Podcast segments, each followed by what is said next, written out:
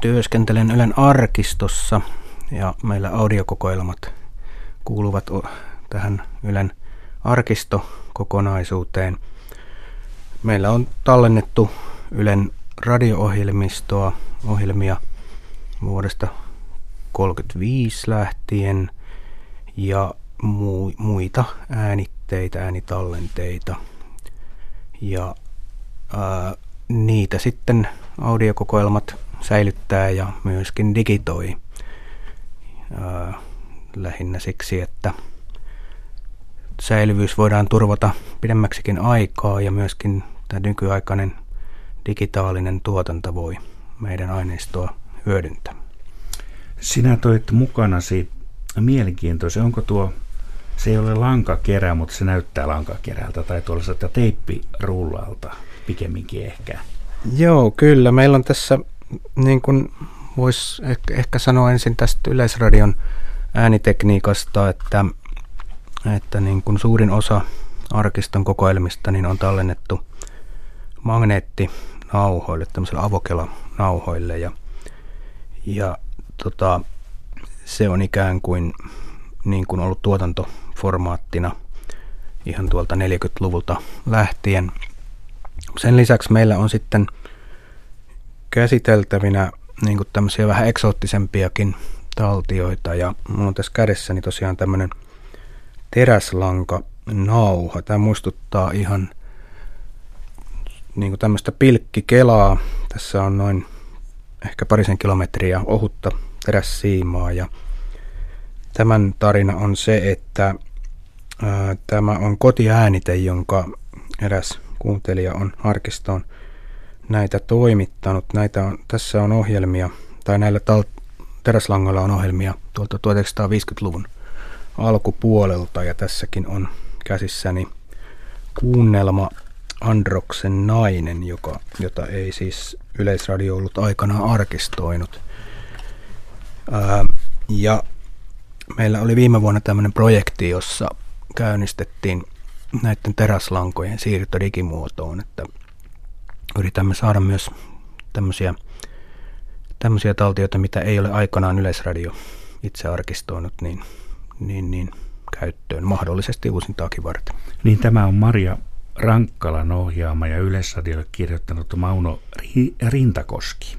Kyllä. Androksen nainen. Mistä näitä putkahtaa esiin?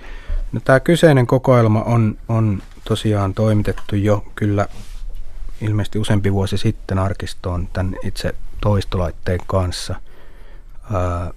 Ja silloin tällöin kuuntelijat ja, ja Ylevedon maksajat ovat, ottavat yhteyttä ja tarjoavat meille aineistoa. Ja siltä osin, kun sitten se, sitä ei ole niin kuin aikanaan taltioitu, niin, niin ainakin selvitämme, että olisiko syytä, syytä sitten ottaa meidän kokoelmiin. No kerrotko lyhyesti, että miten tuosta saadaan ääni, että mihin tuo pujotetaan?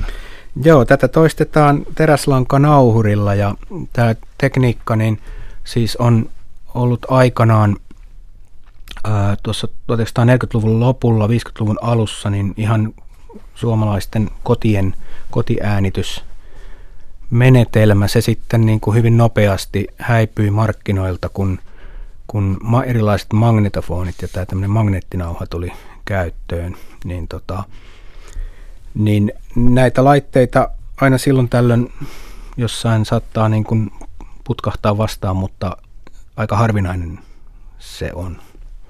Meillä on siis yksi kappale tällaista nauhuria. Mutta kiva, että näitä voidaan hyötykäyttää. Kyllä joo, ja tosin tässä, tähän liittyy, siis voi sanoa tästä vielä tästä kyseisestä langasta, että ää, siis äänen laatu on hämmästyttävän hyvä, otta, kun katsoo tätä niin kuin ohutta lankaa, että mitä sieltä saadaan ulos. Mutta tähän liittyy sitten tähän toistoon sellaisia ongelmia, että on hyvin herkkä katkeamaan ja, ja näiden käsittely niin saattaa itse asiassa niin kuin pahimmassa tapauksessa tuhota tämän äänitteen, että tämä on tämmöistä niin kuin aika tarkkaa puhua. Täällä on vieraanani audiokokoelmien esimies Pekka Salosaari ja puhuu tässä asiantuntevasti meille ääniarkistoista ja arkiston materiaalista. No, kuinka paljon sitten materiaalia on? Että sinä vastaat siis radio-ohjelmista. Joo, kyllä meillä niin kuin pääosin kokoelma koostuu Ylen lähettämistä radio-ohjelmista vuosikymmenien ajoilta. Meidän tietokannassa on tiedot tällä hetkellä kuudesta miljoonasta lähetyksestä tai radio-ohjelman osasta. Ja niihin liittyviä äänitiedostoja niin meidän järjestelmässä, metrojärjestelmässä on kaksi miljoonaa. Itse tämä fyysinen tallennekokoelma, niin, niin meillä ei ole tarkkaa inventaaria siitä, että paljonko sitä niitä taltioita on ja sitten osa on vielä siis niin kuin odottaa luettelointia ja käsittelyä, mutta tuommoinen arvio on liikkuu ehkä tuossa 400-500 000 nauhan, kasetin ja muun tallenteen hujakoilla. Sitten meillä on tämmöisiä vähän niin kuin eri, erityisaineistoja, niin kuin esimerkiksi Yleisradion äänitehostekokoelma. Eli tuossa 50-luvun lopulla niin kuin perustettiin erillinen osasto tuottamaan äänitehosteita, kuunnelmatuotantoa ja muuta käyttöä varten. Että näitä on tämmöinen digitoituna yli 40 000 erilaista ääntä, jotka siis osa on sellaista, sellaisia Suomessa äänitettyjä ääniä, joita ei enää kuule. Ja, ja myöskin muun muassa varmaan kuluttajatkin tuntevat kirkonkello kokoelmamme, eli varsin kattava. Nimellä ehtookellot ainakin soivat niissä. Kyllä. Vanhempiakin äänitteitä. Kyllä, eli, eli ympäri Suomea on, on kirkonkelloja myöskin taltioitu pitkin vuosikymmeniä. No mitkä ovat sitten kallisarvoisimmat tai tällaiset kultakimpaleet teillä äänitteiden joukossa? Pystytkö sanomaan ihan ylitse muiden No va- varmaan moni kuulija tuntee tämän tarinan siitä, miten Mannerheimin, äh, Marsekka Mannerheimin 75-vuotispäivällä taltioitiin Adolf Hitlerin ääntä ja kuinka se on kulkeutunut Ylen, tämä äänite Ylen arkistoon.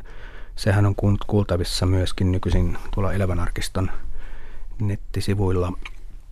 Ää, ja tämä kokoelma on siis sillä tavoin hyvin laaja ja kattava ja sisältää monenlaista aineistoa, että se on ihan tietysti näkökulmasta kiinni. Itselleni muistuu mieleen hetki, kun kävin läpi vanhoja ää, Ylen 60-luvulla tehtyjä musiikkirevyohjelmia. Se vastaan tuli tämmöinen jälkilöylyt ohjelma, jossa ää, oli tota, jos, jonka, johon kuului esitys, jossa Olavi Virta lauloi levyttämättömän kappaleen. Ja, ja että tämmöisiä on, aina silloin tällöin tulee sitten vastaan.